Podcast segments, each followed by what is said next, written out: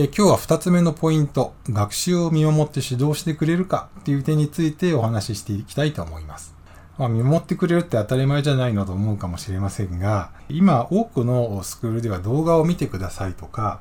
非常に教材がよくできていて、教材の指示通りにやってください。その後は教材の解説をよく読んでください。なんていうスタイルが非常に多いんですね。また、えー、反転学習といって基礎的な勉強、インプットは事前に自分で済ませて、そこで分からなかったことや、発展的な課題を取り組んで、教師とですね、えー、話をするときには、疑問点や質問についてだけ講師と勉強していくという反転学習っていうスタイルが非常に流行っています。まあ、こういったあの自分でインプットをして工夫して何かやってですね、それを講師にぶつけていくというスタイルは非常に効率が良くて合理的ではあるんですが、50代中高年の方々がプログラミングを学ぶにあたってはあまり良くないんではないかなと思う点がいくつかあります。一つ目はですね、動画があると安心してしまって、動画をなかなか見ないと、いつか見ればいいやと思ってしまうっていう点。もう一つは、教材がどんなによくできていても、どんなに根節丁寧に用語を解説していたとしても、最初の初心者の中高年の方々にはちんぷんかんぷんであることがほとんどであるということですね。言葉の説明はわかるけど、実際概念として腹に落ちてこない。こういうことは非常に多々起こるわけです。また反転学習についても自分で消化して勉強できるような力がまだありませんので、質問できる力が最初はないことがほとんどです。まあ、こんな状態ですから、えいくらオンラインチャットでですね、質問を受け付けると言っても、そのチャットで、え何がわからないか質問するっていうのは非常に難しいんですね。ですから、え中高年の初心者の方がチャットで質問をするというのはかなりハードルが高いわけです。まあ、うちのスクールでも実際何がわからないのかを言葉にして質問できる状態になるまで、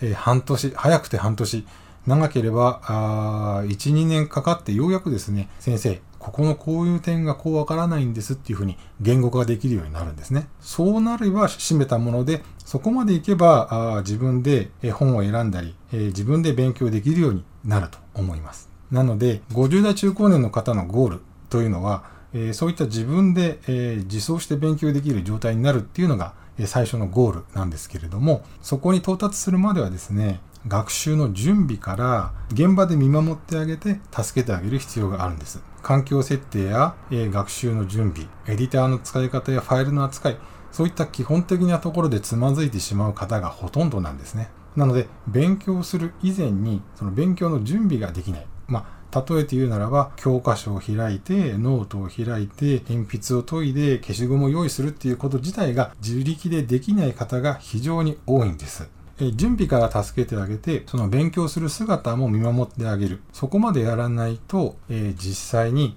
50代中高年の人が勉強を継続していくっていうのは非常に難しいんですね。まあ、例えば動画や教材を自習したとして、家でここがわからないなっ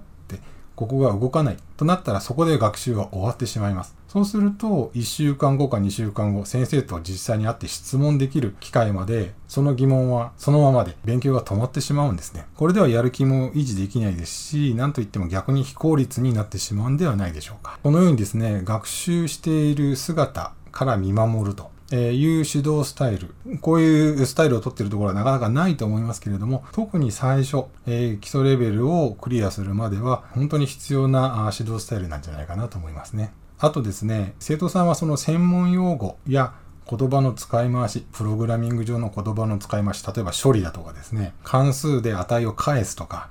そういうちょっとした言葉遣い自体がわからないんですね。返すって何を返すんですかとかですね。それから API を叩くとかですね。そういった専門用語を使ってしまうと、もうわからないんですよ。なので、そのちょっとした言葉で詰まってしまうので、ちょっと気になった時に、先生これってどういう意味ですか？先生叩くって言われてもわかりませんと。パッと